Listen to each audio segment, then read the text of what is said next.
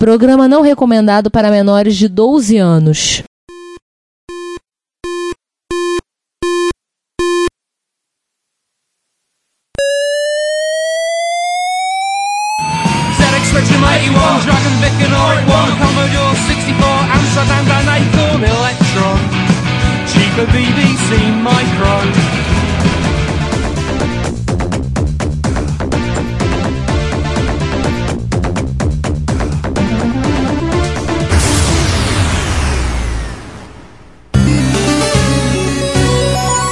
Retrocomputaria, porque velho é o seu PC.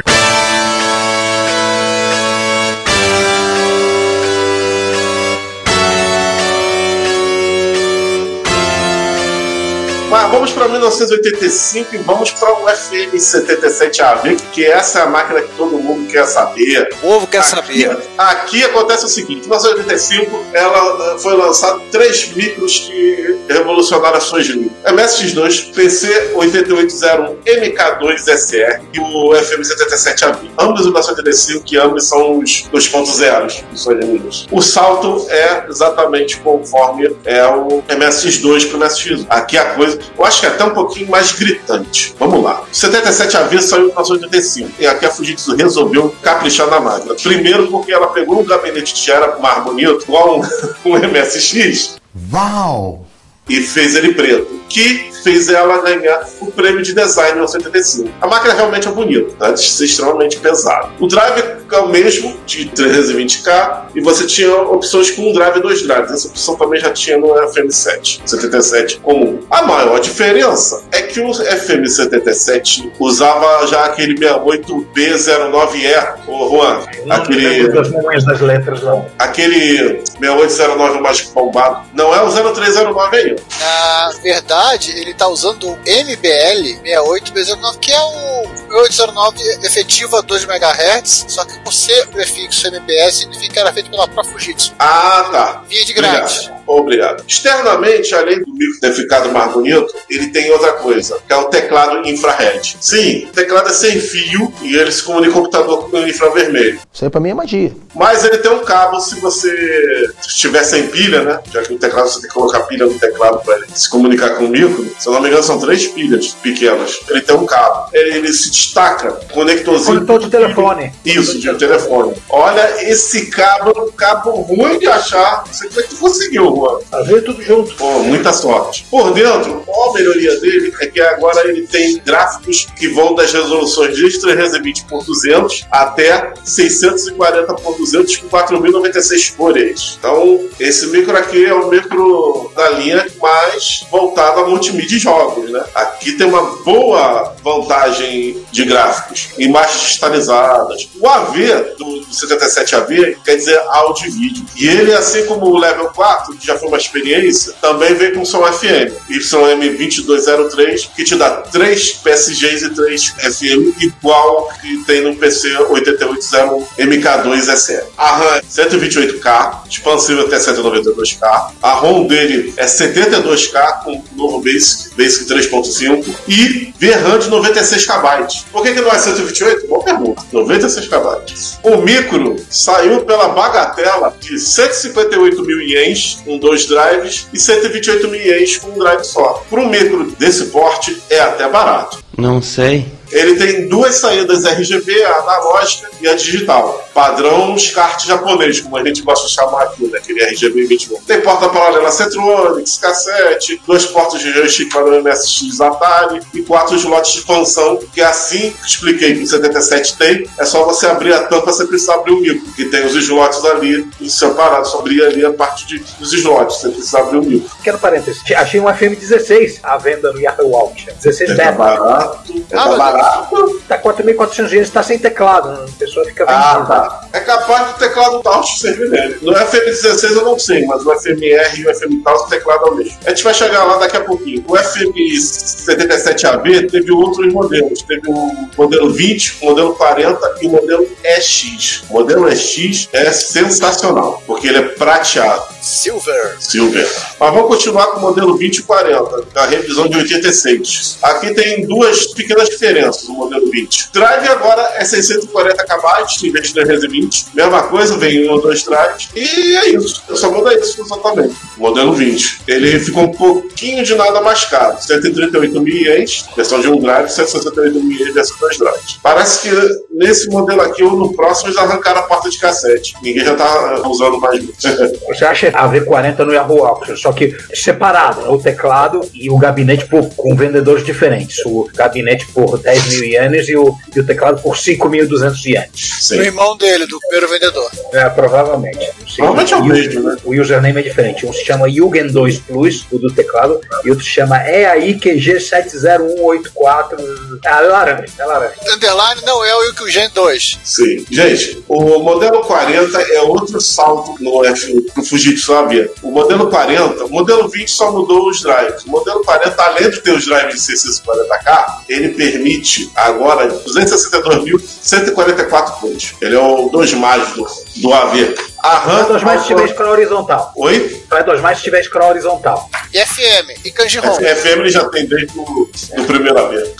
A RAM dele foi aumentada para 192K e você pode expandir ela para 448KB. E a VRAM foi para 144KB. Primeiro bizarro. Pois é. Tirando isso, é só isso. Continua tendo teclado infrared, gabinete praticamente o mesmo. E esse foi o canto do cisne, né? Da arquitetura FM 809, né? Sim, são os últimos modelos. Agora vamos falar do EX e do SX. Deixa eu ver qual que é o primeiro. O EX também saiu em 86. Esse aqui não tem muita informação sobre ele. O FM77EX só tinha uma diferença. Que uma coisa que eu esqueci de explicar. O FM77 e o 77AB começaram a passar a vir com Basic em disquete, em vez de Basic em ROM. O 77AV-EX voltou a ter o Basic embutido em ROM. Por quê? Boa pergunta. O teclado dele é a mesma coisa, só que tem uma tecla vermelhinha ali. Ele continua preto e ele parece ter uma versão baixo custo. Ele foi lançado em 86, mas ele é um passo atrás. Ele tem as configurações iguais à dos AV e o AV20. Então considere ele como se fosse o AV20 versão com Basic em ROM. Ah, e tendo 192 de RAM. E o FM77ABSX, que apesar de ser de eles não terem aqui a data exata, esse micro aqui ele foi lançado em 1987 para 88, se eu não me engano. Tanto é que na OFM Towns de 89 ainda falava nele. Haja máquina, hein? Haja letra, hein? FM77ABSX,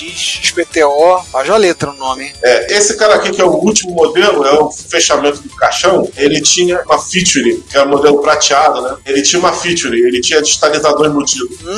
Então ele é o 8280, só que versão 2 mais. Não, ele também não tinha 268 mil cores. As coisas estão contraditórias. O cara aqui tá falando que tinha sim. O cara que no outro computer, um fala que não tinha 4096, que tinha só 4096 cores, aí chegou um outro cara e fala que tinha sim 262 mil cores igual ao AV40. Como ele tem 192 de VRAM, eu levo a crer que ele tenha conjunto a mais cores sim. Aí, desculpa, o F-Basic do Zavian não é 3.5, ele é 3.4. Você fala de VRAM, 192K de VRAM e me lembra histórias. Pois é. Histórias tristes, aliás. É. Esse micro custava na versão com 128 de RAM, 128 mil ienes, e na versão que via com 192K de RAM, custava 178 mil ienes. E esse aqui foi o último modelo do FM77AB. Posso falar rapidinho do R70 da Fujitsu? Pô, eu vou entrar nele agora, na linha, pra falar. Não, porque você fala do Towns, acho que é mais legal. Porque assim, o R70 basicamente era um clone muito caro do 386, né? Ele tinha... Ele tinha coisa de Fujitsu, ele era um PC compatível, rodava Negativo. Who the hell are you? Diga. Segundo informações, ele era o PC 98 da Fujitsu, só que não era compatível. Nem com o PC 98, nem com o PC, né? Tanto é que as placas de expansão dele são compatíveis com a FM Towns. Ó, tá dizendo que todo teclado é o mesmo. Ô, João, vamos lá. Esse cara aqui é o pai do Towns, né? É o pai do FM Towns. Dá onde vê esse mouse aqui, né? É, aí, ó. Mouse do FM Towns. Que mouse horroroso. Que liga na MSX. Liga na MSX.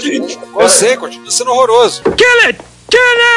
O que eu tô vendo aqui é o seguinte, só que vocês falaram do FMR70, não era apenas um PC compatível, não era apenas caro, ele era bem sofisticado no seu tempo, adicionando coisas que depois não usaram lá. Ele vinha com 584K de memória e 2 MB de memória estendida, usando Paint Sim, Paint Memória, que era uma coisa nova. Vinha com um subsistema de vídeo da Cirrus Logic, adaptados por vários fabricantes de forma proprietária. Usavam 386DX em 1120, 750 pontos de tela. 16 MHz, rodava MS-DOS e qualquer variação de software, assim como o Windows. Dava o teclado padrão AT. Olha o Microsoft Mouse. Parece, né? Esse é do AV? Não, esse é do Towns. O do Towns. Ele usava o teclado padrão AT.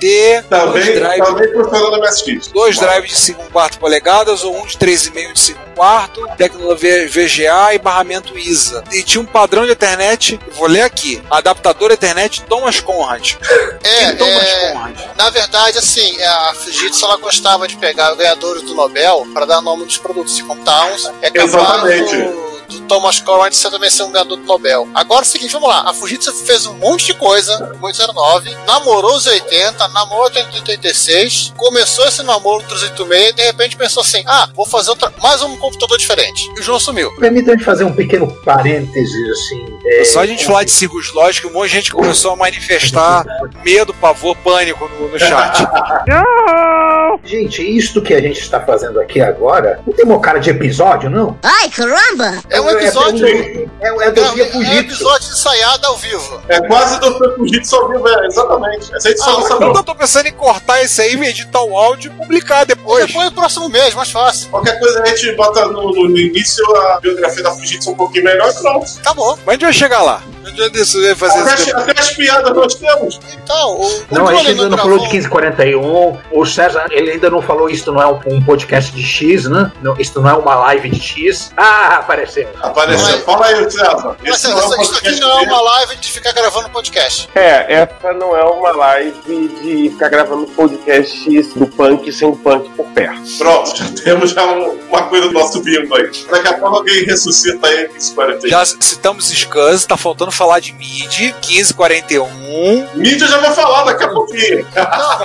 Então, João, calma, o 1541. Não é só o 1541. Não vamos falar de pornô aqui, não. Vamos seguir. Bem, vocês sabem que nós somos melhores em áudio do que vídeo, mas o Reto Computaria tem um canal no YouTube. Lá, todos os episódios do podcast estão disponíveis para você ouvir, assim como as reto besteiras e, eventualmente, vídeos que nós fizemos, encontros, as lives, materiais que produzimos. E vem o nosso convite, não deixe de assinar, ligue o sininho das notificações, comente, participe e compartilhe com outros. Apresente o podcast para outras pessoas. Ajude a espalhar a palavra da retrocomputação a outras pessoas. Muito obrigado. Sem energia nenhuma, parece que tá morrendo. Eu comentei o seguinte, assim, a Fujitsu ela testou, ensaiou com um monte de processador, um monte de arquitetura, um monte de computadores, 80019, 8086, 386, aí de repente, o que ela decidiu da vida? Fazer outro computador.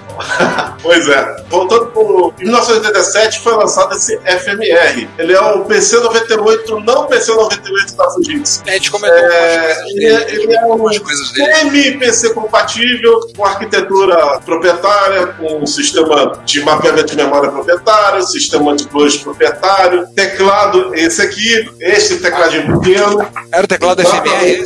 Ele é compatível com o teclado do Towns. Ele é compatível com o teclado do Towns. Porque ele é o OASYS compatível. Tá. A gente tava falando, quando você dá a saída do negócio pra pegar o mouse, falando das características dele. Sim. Memória, processador, João vai citar a questão da resolução. E ele teve, assim como o PC-98, vários modelos. O modelo desde o modelo 20, 30, 40, 50, 60, 70 e até modelos terminais, modelo para a indústria, ou seja, ele seguiu todos os passos do PC-98 da década. Diz que ele foi usado como terminal para os mainframes da Fujitsu, para a série M. A IBM também fazia isso, mas não conta para ninguém, não. E a Panasonic, do Pana modelo M, é um licenciado do FMR, assim como a Epson fez com o Panasonic. Corrente e Fer vão fazer igual. Exatamente. O FMR, os modelos mais baixos, 20, 30, tinha um pouco de foco em gráfico, porque eram computadores para mercado profissional, para fazer texto, planilha, rodar banco de dados.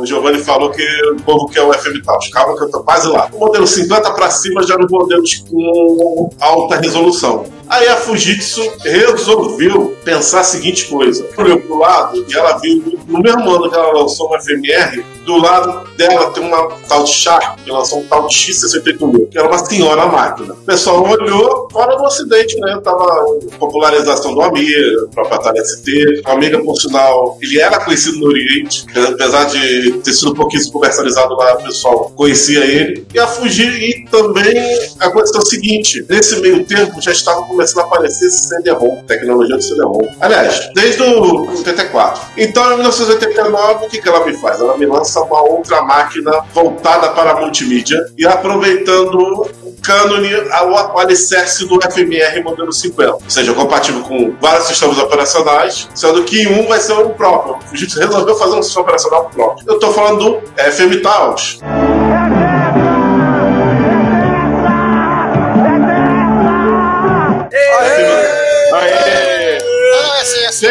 Chegamos nele, gente. FM Towns acabou de entrar na sala. FM Towns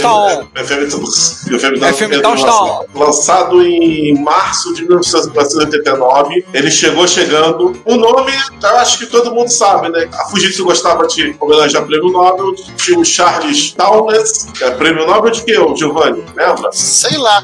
Vai ficar só no não sei. É. Eu acho que é o seguinte, João. Acabaram os nomes, os números, as letras gregas, todo computador que eles fizeram. Pois é. Eles sortearam. Qual é o nome? A próxima categoria de nome pra mudar? Ah, Nobel, tá, vamos lá. Já usaram Nobel já, então vamos pro próximo. Charles Townes. Eles queriam dar esse nome parecido com...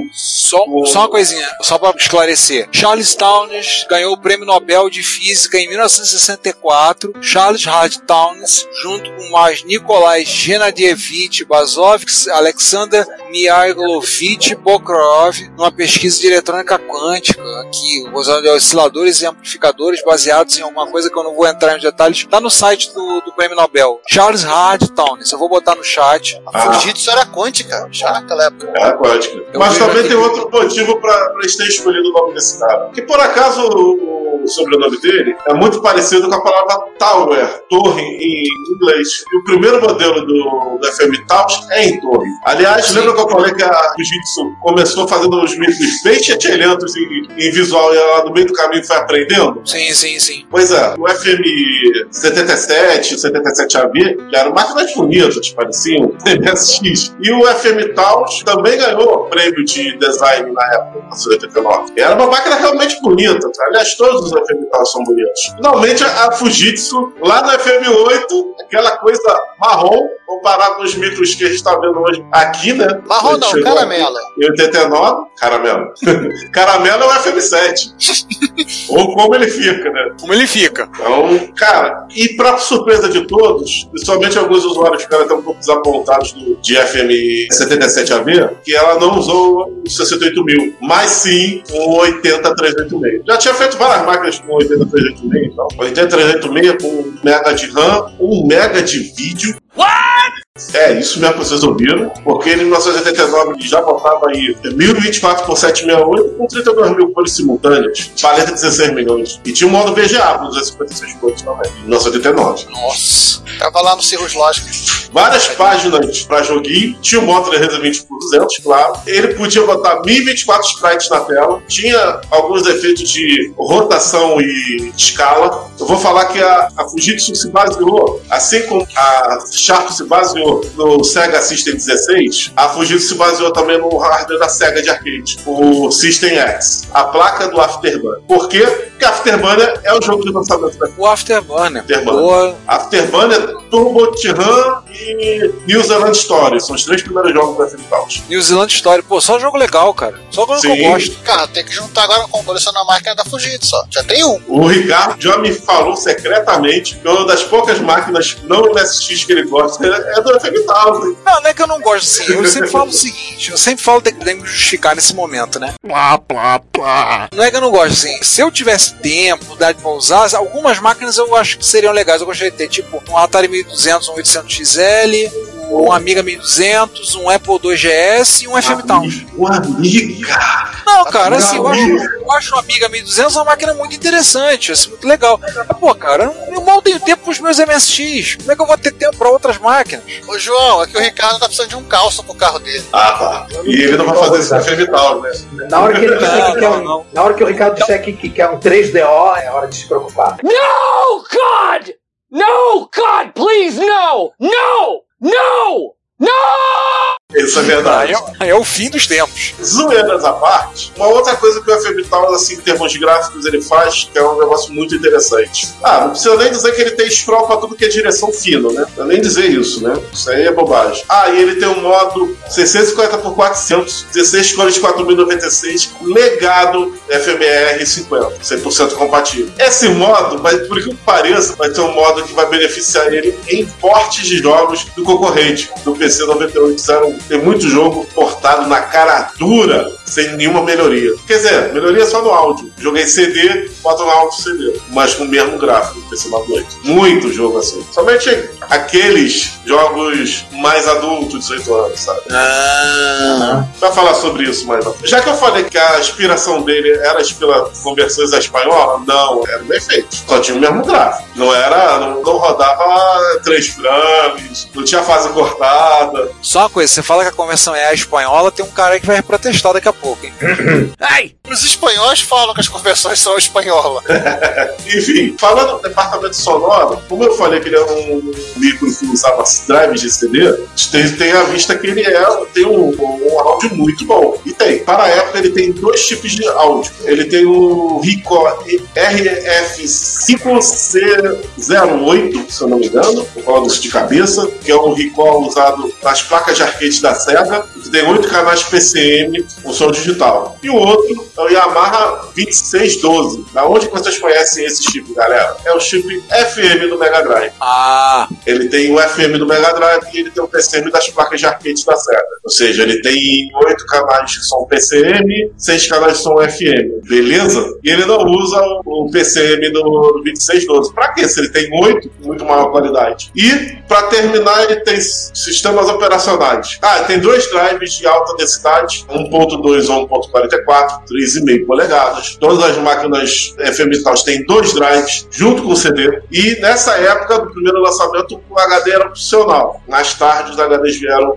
embutidos, mas nessa aí é opcional. Qual aconteceu com o X68000? 2 saídas padrão MSX Atari, e mouse também, o mouse que ele usa no MSX também, igual. Centrones, RS232, a saída dele é só a saída com multisync, né, com 15, 31 e 24 Hz. Então você pode botar ele, inclusive, no monitor VGA.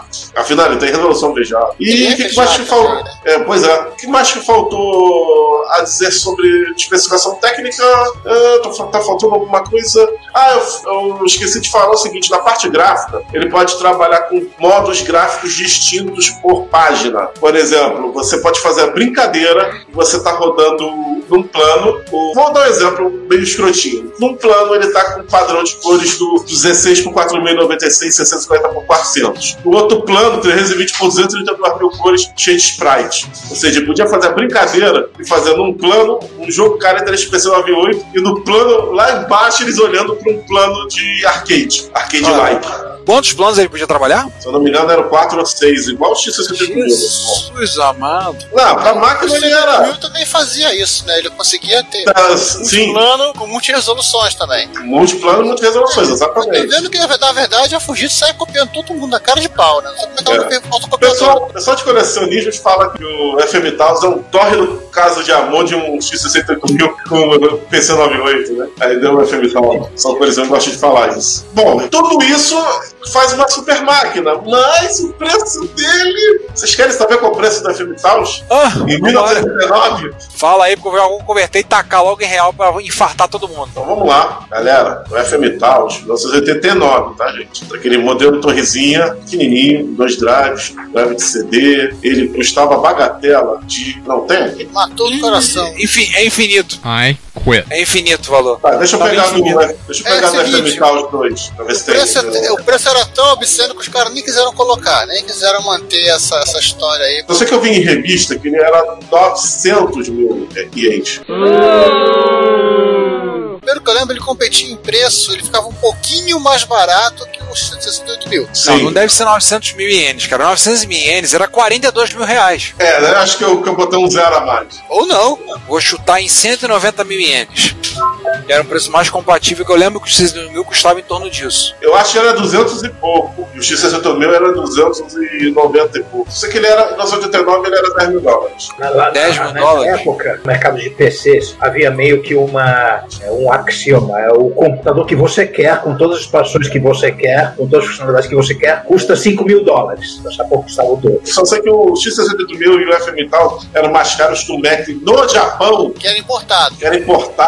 Tudo bem, importado de Singapura, aquele do lado, mas era importado. Já era um meio, um bombão pra você comprar. Mas eu lembro de alguma revista japonesa que mostrava, na verdade, que a galera no Japão comprava situação tudo parcelado. Sim, tinha parcelamento. Também, né? Mas também, né? Não, todos os computadores, você vê revistas, você repara isso, todos os computadores que eram vendidos eram vendidos. Tinha Casa Bahia, 10 vezes sem juros.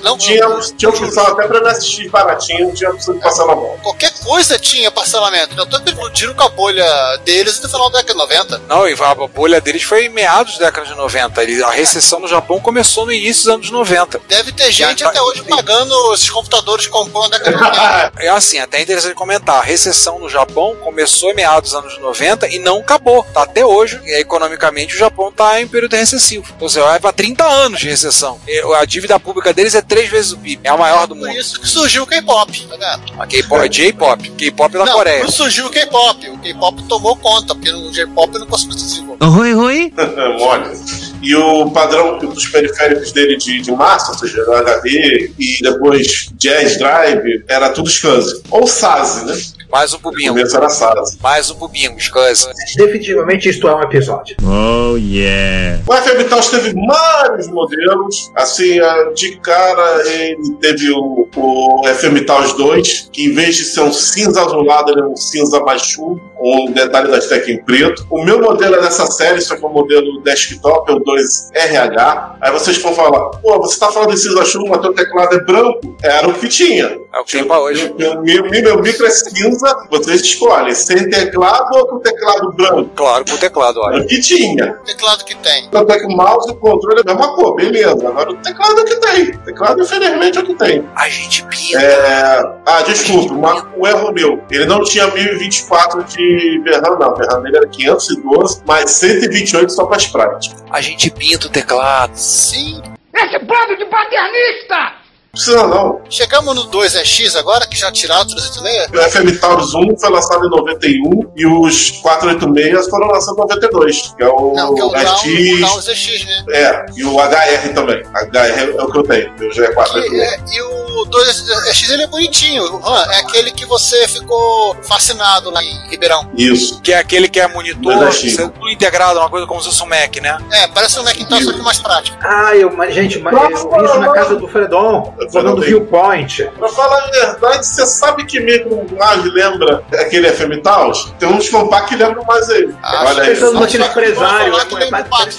Você me permite fazer uma adição? O Pablo colocou nos comentários, segundo a Wikipedia japonesa, o preço de lançamento do FM Towns modelo 386 era de 400.000 ienes.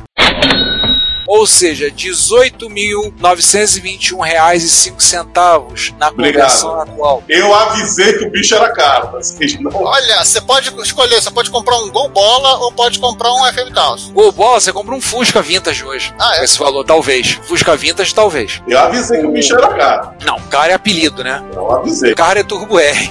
Saía a 90.000 ienes. Engraçado que hoje em dia eu acho que o Turbo R tá mais caro do que os modelos de FM Towns. Eu não duvido, não. GT é mais caro que o modelo de FM Towns. É como diz um amigo nosso que está presente no chat, é investimento. O MSX às vezes é investimento. A gente precisou, a gente vende. Na emergência a gente vende, claro. A gente vende com muito dó no coração, com muito aperto, mas consegue vender. É verdade. Mas vai, vamos lá. Vamos. Basicamente, essa série só foi melhorando o número de memória RAM, processador. Todas as outras modificações no hardware. E a velocidade do drive de CD. E a adição de HD em alguns modelos. Basicamente, evolução da FM Towns foi tipo a evolução do X68000. Na parte gráfica e sonora tem pouquíssimas modificações, porque eles já meteram tudo que tinha que botar mesmo. Não, ia dar um trabalho refazer pra melhorar esse troço, que deixa contar. Mas falta o preço, né? Aumenta o processador, a CPU que deu o seu jeito, e a gente cobra mais caro. Fora o preço, né? O meu modelo, que é o HR, foi lançado em 92, ele tem 4 MB de memória RAM e 486 de 25 MHz. SX. Acho que não veio com drive era opcional, ou tinha do ordenador, um drive opcional, um drive que eu digo HD. Vale a pena citar, né, que essa máquina, ela botava de CD-ROM. É, aliás, o drive de CD-ROM, aí agora vou abrir um parênteses aqui de crítica aqui. A Fujitsu, quando fez o drive de CD-ROM do FM Towns, ela não se baseou em nada. Não é SCSI, não é SATA, não é IDE, não é RLM, não tinha quem copiar. Nenhuma. É, a única justificativa, isso aí eu tenho que concordar com o Giovanni, é o que eles tinham de referência. A NEC com o PC Engine, que tinham lançado em 89 também. Se duvidar, lançou depois. Ele lançou em março no FM Towns. Eu acho que o PC Engine, o CD do PC Engine saiu depois. Ela foi pioneira. Então, ela fez do jeito dela. Tá, até aí, beleza. Não modificou. Continua a mesma coisa. Botou CD de dupla velocidade, 4 velocidades, mas não modificou o padrão. Tá, time que tá ganhando não se mexe. Mas, hoje em dia, virou uma maldição. Que o drive CD-ROM morrendo, ele tá no leite. Pra consertar, pá. Não tem adaptador pra você botar um adaptador pra ligar um CD-ROM IDE, por exemplo.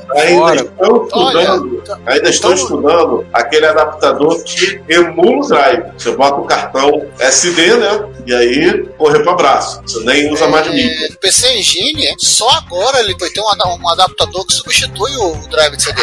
Sim. É uma máquina que vendeu bem mais que o pessoal 98. O PC Engine tem. E é caro, eu vi. É o EverDrive dele, né? Eu vi. Tem dois EverDrives. Tem um que é só pras ROMs, só pros cartões, e tem outro que pega os CDs. Esse é muito mais caro. Esse é bem caro.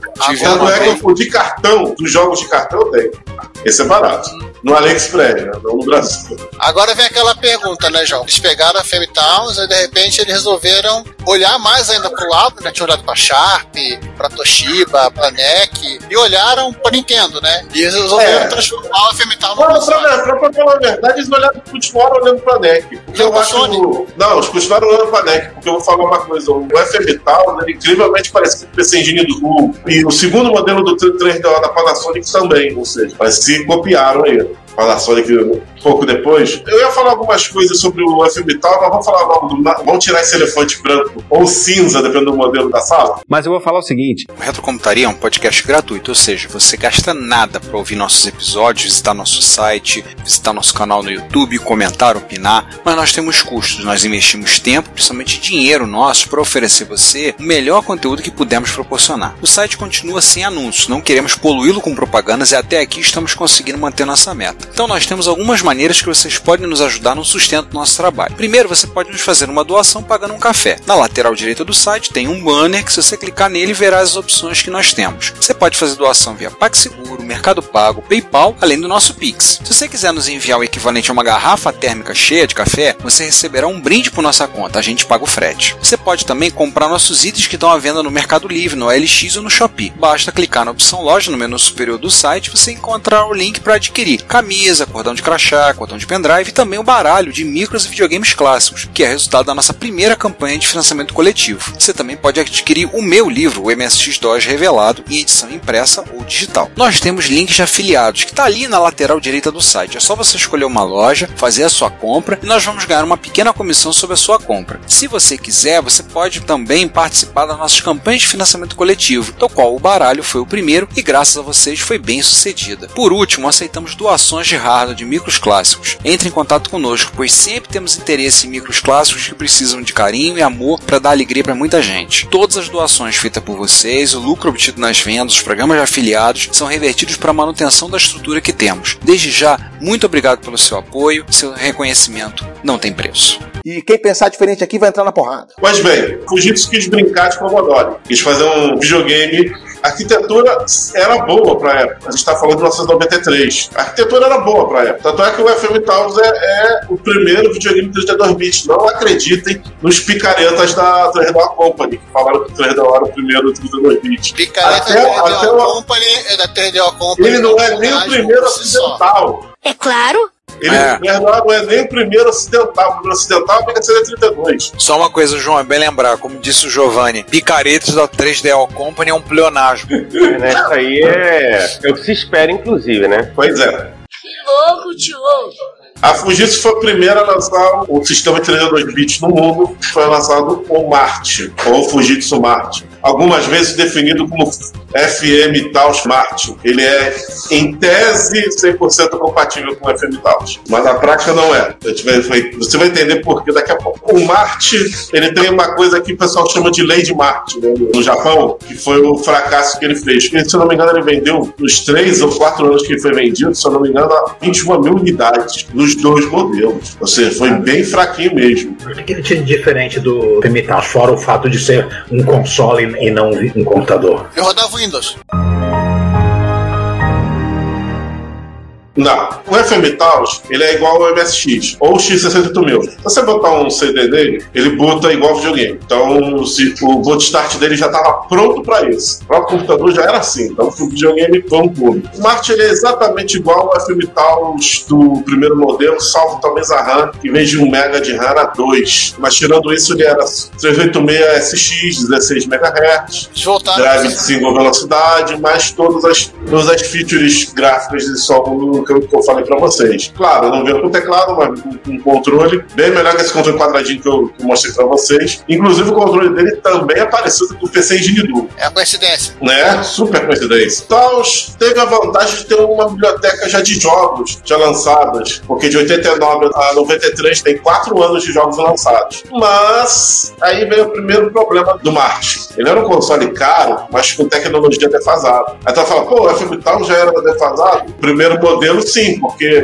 quando esse Viking foi lançado, já tinha modelos com 486, já tinha modelos com 4 GB de RAM, 4 MB de RAM. Por exemplo, o Super Street Fighter, jogo super aclamado por todo mundo naquela época, não rodava no Marty. Mesmo ele tendo o joystick de 6 botões, que é o mesmo do FM Towns. Lindo, maravilhoso, show. O joystick era muito bonito, mas ele não rodava. Existe uma expansão raríssima. Todo mundo achava que era lenda de tão rara que ela era, de expansão de memória. Mas ainda assim, certos jogos patinavam, por exemplo. Tem gente que fica falando, o Marty não é tão bom assim, porque, por exemplo, o Galaxy Force dele tem problema de frame rate. O Galaxy Force foi lançado em 91, 92 para FM Towns, já pedia um processador um pouquinho mais forte. Os jogos no meu, que é 486, os jogos ficam lindos, maravilhosos de frame rate. Não tem esses problemas, porque a filosofia do FM Towns é de um computador. E o videogame ficou preso naquela configuração. João, eu fui procurar aqui. Tem esse que é o grande problema do Marty. Hein, João? Eu fui procurar aqui, eu vi que o FM Towns, ele primeiro já vinha com o processador aritmético. É, também tem isso. Esse cara não vinha com o 387. Também tem isso. Por mais que o vídeo do FM Towns seja muito bom, pra fazer aqueles jogos de Super Scala da SEGA, precisava também do processador aritmético, porque placas de arcade da SEGA eram muito sofisticadas. A Fujitsu tentou, com um certo grau de sucesso, a emulação desse sistema super complexo em casa. Mesmo assim, os jogos eram muito bons, mas não eram 1 para 1. Isso falando na versão computador. O Marty não tinha um processador, meu filho, ferrou. Assim, vamos fechar o caso, né? Peraí, rapidinho que eu já volto. Não, explicando. Então vou explicar rapidinho, vou fechar com dois. Explica aí que eu já volto.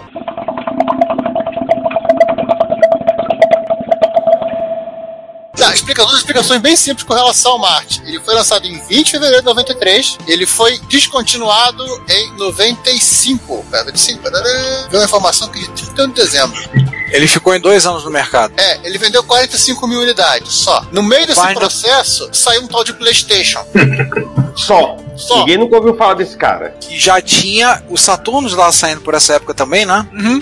Tem aqui, né? Eles falaram assim que o Marty 2 viria com 486, né? Era o que a imprensa disse. Quando lançaram o Marty 2, ele não veio com 486. Aí a Fujitsu, ela abaixou o preço, né? Pra tentar vender as máquinas. Só que abaixou, legal. Aí sim, a máquina começou a vender mesmo. Começou a aumentar o incremento de venda de console. Porém, assim, a empresa já tinha decidido que não ia mais conseguir com o Marty. E, finalmente, quando as vendas começaram a decolar, ela cancelou o projeto, o produto. Parabéns aos envolvidos, inclusive. Idiotas! aproximadamente $710. 98 mil ienes, eu achei aqui. 98 mil ienes. Quantas unidades foram vendidas, Giovanni? 45 mil. 45 mil, foi melhor do que 21 mil que eu falei. O FM Towns Marty 2, vamos falar isso, é o Marty 2, né? Ele era só revisão de placa e a cor cinza. Ele, não, ele era igual o 486. Ele também não, era 386. Vocês estão falando, tinha o Car-Mart. Era o Mart pra usar no carro. Claro. Car-Mart. Car-Mart era uma bizarrice. Ele era exatamente o mesmo hardware do Mart, só que pra usar no seu carro. Eu lembro dele. Ele era um videogame de carro. Na realidade, uma central multimídia de carro. Você podia tocar CD, você podia tocar vídeo. Não me fala. Não tinha um sistema de combinação. Vídeo CD era muito popular, esse formato do Japão. Ele tocava. Só do Japão. Só que ele era um carro, né? E também vendeu pouco. Se tornou outro artigo de colecionador. É um encontro em São Paulo. O Car-Mart, tu viu? Car-Mart eu nunca vi. Car-Mart eu nunca vi na minha mão, não. Perto de mim, não. Só o Mart mesmo. Você nunca pegou. Aliás, o Mart, os primeiros eventos de MSX que eu fui na vida, o rapaz de Brasília levou um. Tô mostrando pra vocês aqui que eu achei um site com fotos do Mart, o Mart 2 e um carro. Olha o Car-Mart.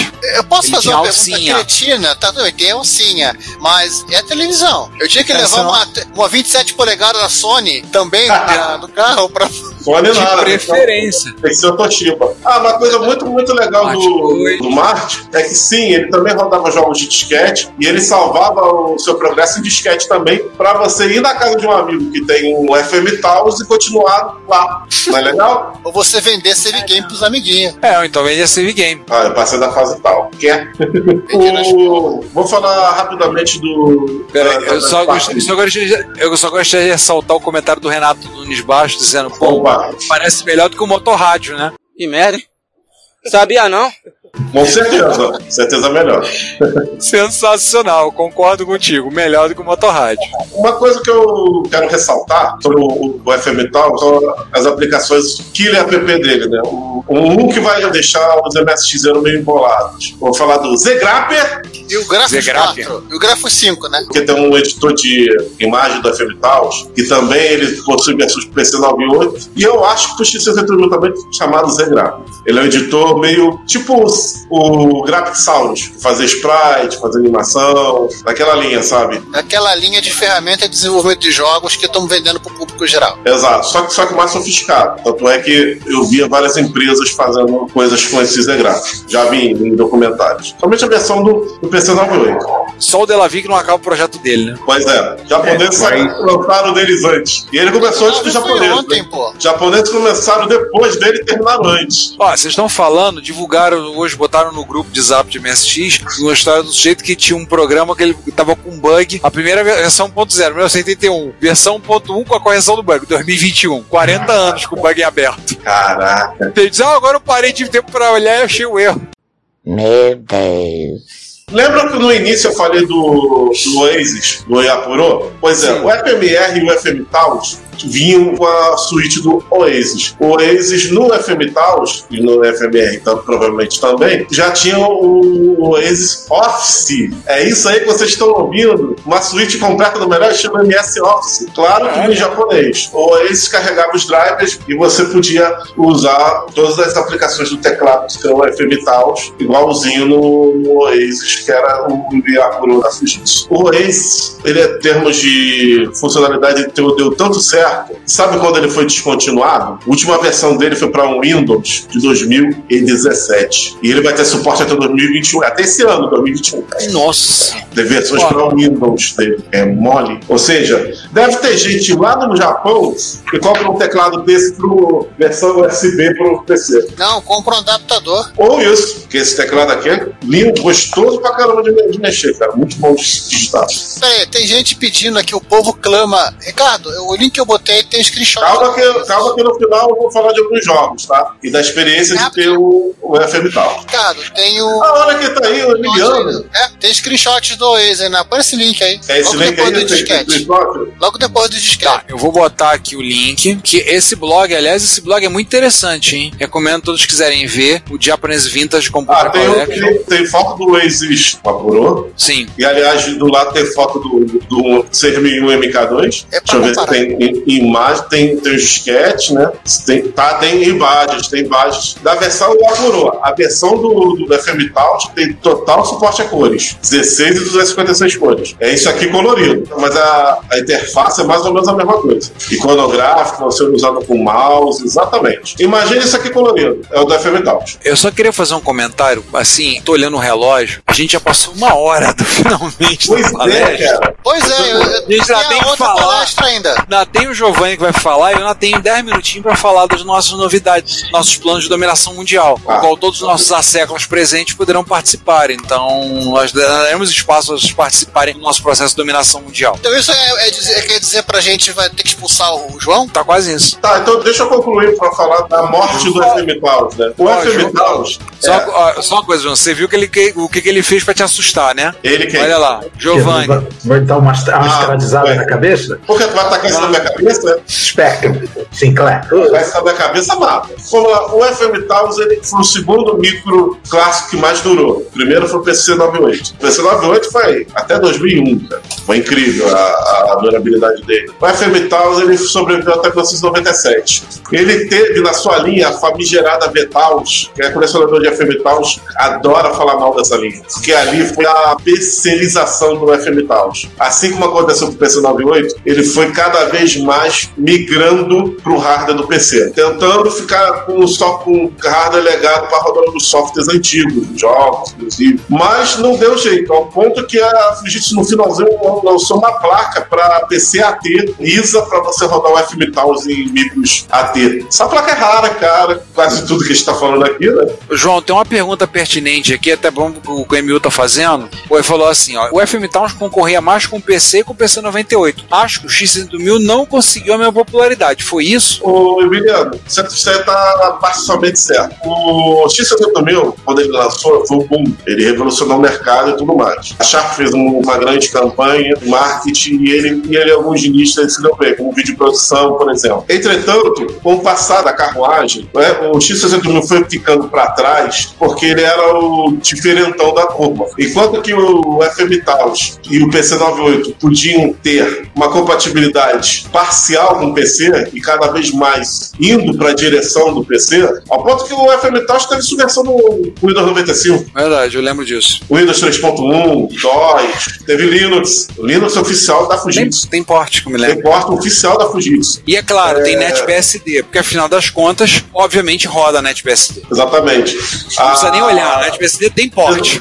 Ou seja, a Fujitsu, apesar de ter o Towns OS, que até lembra um pouco do Mac OS, é um sistema iconográfico muito bom, mas ela sempre queria que as marcas elas tivessem muitos sistemas para ter essa compatibilidade. Então, realmente, o X6000 foi virando meio pro lado, o que durou menos. Ele foi até 93, assim, 94. Ele foi dos três grandes, ele durou menos. Também, o FM Towns, foi ele que substituiu o MSX no mercado educacional japonês. Afinal de contas, ele é um micro multimídia, tinha um negócio do CD-ROM. Uma parte significativa de todos os programas dele é educacionais. Eu vou falar do negócio rapidamente, que é o Fujitsu Ambient, que é um software educacional que vem nele também. Isso é muito falado lá no Japão. Então ele meio que, ainda que tenha ficado no nicho, ele não tenha sido tão plural quanto foi o PC98, nos nichos que ele ficou, ele conseguiu uma penetração que o X68000 acabou não conseguindo. O X68000 acabou ficando... Ô, Ronivão, adoro o X68000, cara. X68000 Forever também. Eu adoro o X68000. Só tô falando o que aconteceu, infelizmente, no mercado. Mas eu adoro o X68000. Uma máquina espetacular, sensacional. Foi o que aconteceu no caso do FM Towns em relação ao X68000. Inclusive,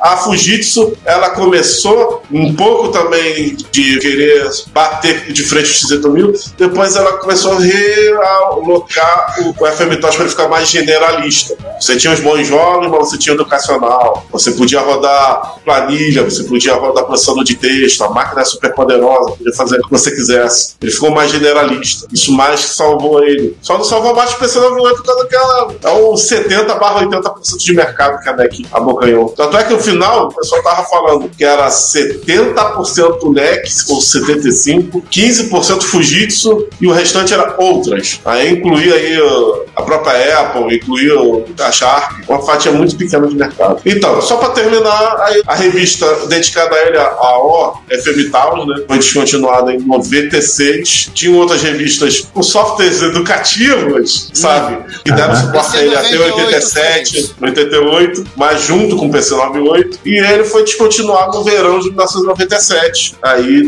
tendo seus 8 anos de mercado. Considero até um fator razoável. Ele fez a sua história. E para terminar, o que eu vou falar? Dos jogos. Esse aqui é um jogo de original do FM 77. É Mahjong, viu, gente? É, sexy Mahjong, né? É. Para com essa sacanagem! O FM 77, salvo algumas exceções, ele pegou muito aquela parte dos RPGs, jogos adventures do MSX. Também tinha jogo de ação, tinha Dreamcast, tinha Texter, tinha Protagonista de vários, mas era aqueles jogos que também tinha no PC 88. As grandes exceções, né? O FM 77AB tinha um Space Rare muito bom e tinha o Silfield, que era a melhor versão do Silfield antes do Sega CD. Ah, é. O Varney aí é grande fã de YS, ou de IS, que o FM Towns foi a única máquina japonesa que não teve nenhum YS. Os fãs ficaram revoltados com isso, não foi só você não. Curiosamente, o FM7 tinha 1, 2 ou 3. O MSX teve 3. Também, teve 3 também, exatamente. Eu tenho ali, tá ali, ó, eu tenho. E aí, vai encarar?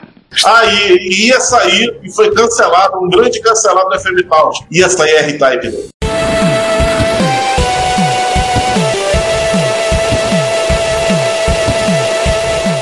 E não saiu.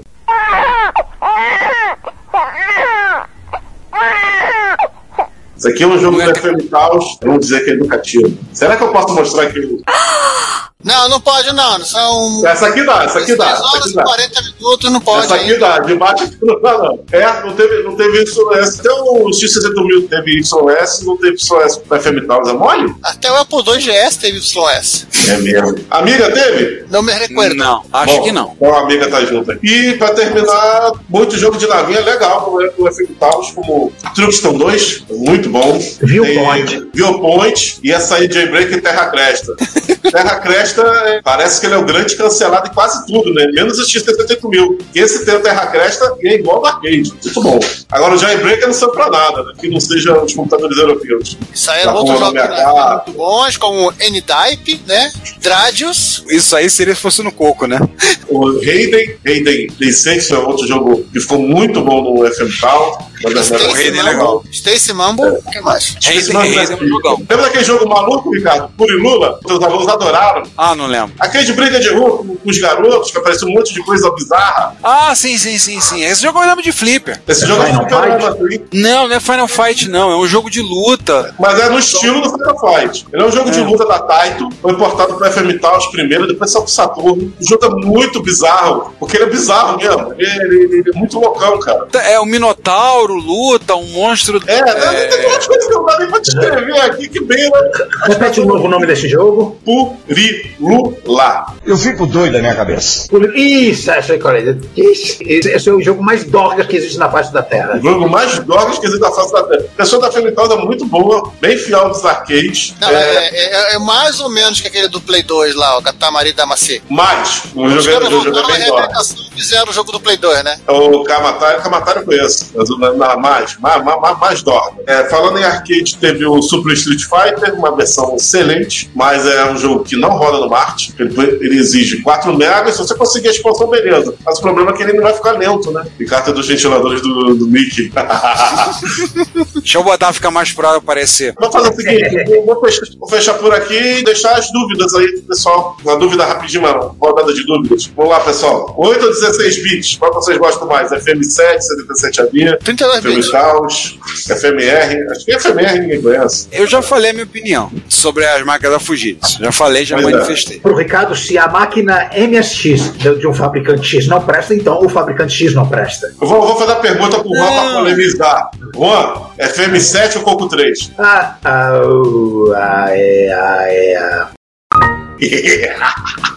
Máquina por máquina, eu fico com FM7. E nem botei o AV.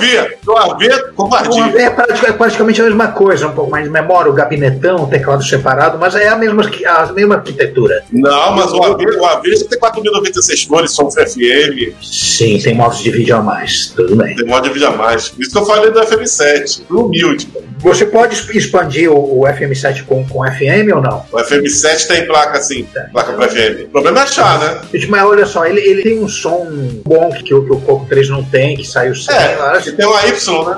Tem, ele tem uma coisa que irrita, né? Que é aquele teclado que você não consegue detectar o levantamento da tecla. Isso meio que é por isso que pra jogar pelo teclado não é bom. Não é bom. Por isso que os modelos que tem saída de controle MSX/Atari estão na vontade. Porque aí você pode botar um joystick legal. Não bota quem tá Fujitsu, que é igual do...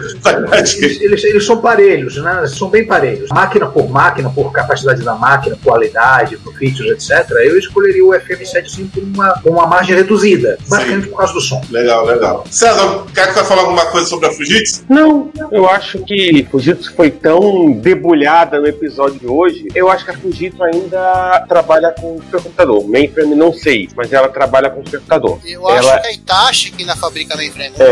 Se eu não estou errado, a Fujitsu tem inclusive, acho que o supercomputador mais rápido do mundo. Saiyajitsu? É o Fugaku. É quase igual. É o Fugaku, que é o supercomputador mais rápido do mundo. 2020 foi o Tommy Take. Não, mas esse ano certamente vai ser o Fugaku. O supercomputador mais rápido do mundo e que usa a Fujitsu. Vamos no ranking do Top 500. Ah, legal. Então já tem sucessor. O ranking do Top 500 de junho é o Fugaku. É o Fugaku. É 3. O Fugaku tá dando no Japão. Jesus amado.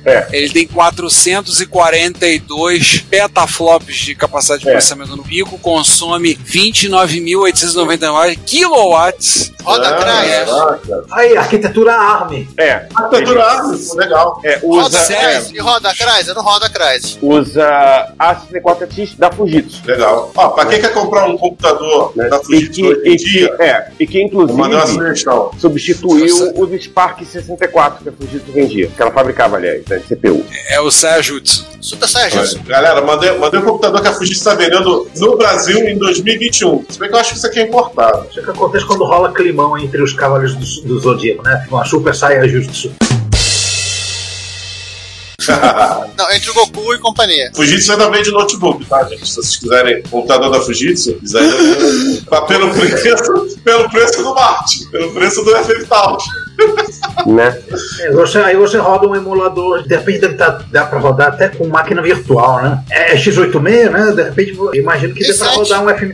Tanto é X86 que é um i7 de 10ª geração. É um Core i7.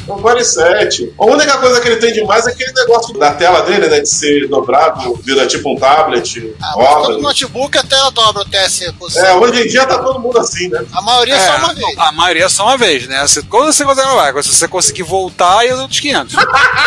Ricardo, você tentou dobrar o seu? O meu atual, que tá lá embaixo, eu mostrei ele, o pessoal viu de relance, ele fala, aliás, o meu é descendente vintage, porque eu tenho um ThinkPad. O ThinkPad originalmente foi criado em 1992. Claro, o meu não é o de 92, mas o ThinkPad fica retinho. Gente, já que isso aqui tudo vai se tornar um episódio, vamos fazer a despedida padrão do episódio? Claro. Bom, e o gerador de pauta vai ser no quê? Não tá. Provavelmente o Giovanni vai escolher um F16 Beta, um F16 Pi, né, Giovanni? Não, nós vamos rodar no F16 Pi só pra usar o gravador cassete. Isso, microcassete. Não, microcassete não vai ser o bobo cassete da FM8, não? Não, aquele é muito bizarro. O microcassete é melhor.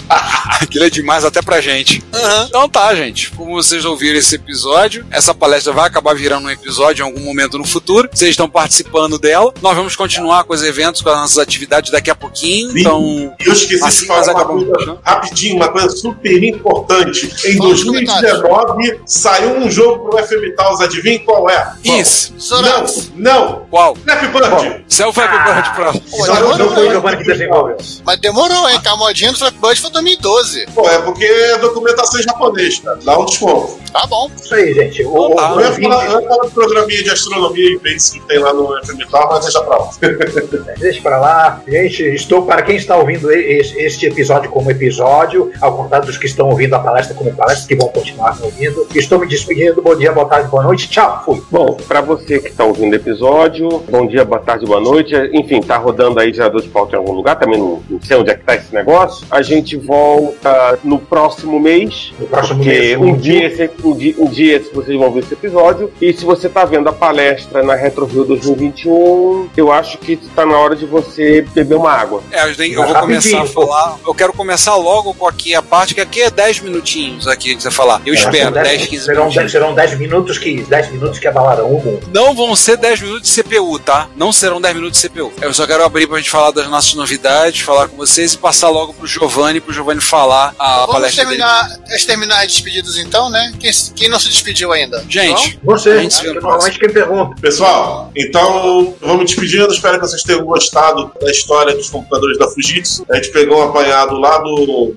Deve ser alucinante. Ah, rapidão, o comentário do Pablo. Deve ser alucinante o fragmento de três salários em CD e todas as camadas em espiral paralaxe. Com isso fecha, né? Aí falta eu, né? Então, gente, até mais. Pra quem assistiu essa gravação ao vivo, né? Se o Cluny transmitiu um filme ao vivo na década de 90, a gente pode também fazer um podcast ao vivo e a gente volta daqui a 15 dias. É isso aí, gente. Bom dia, boa tarde, boa noite. Até a próxima aí. E no próximo episódio vamos ver se eu convenço o pessoal a fazer o 668 mil que tá faltando, né? Pessoal do 668 mil. Da NEC vai dar um podcast só dele. A NEC vai dar uma boa 4 horas. Ai, socorro. Bom, aqui é o Júlio Neves, nós estamos encerrando aqui o Retrocomputaria e eu gostaria de saber uma coisa para finalizar. Foi bom para mim, foi bom para você também?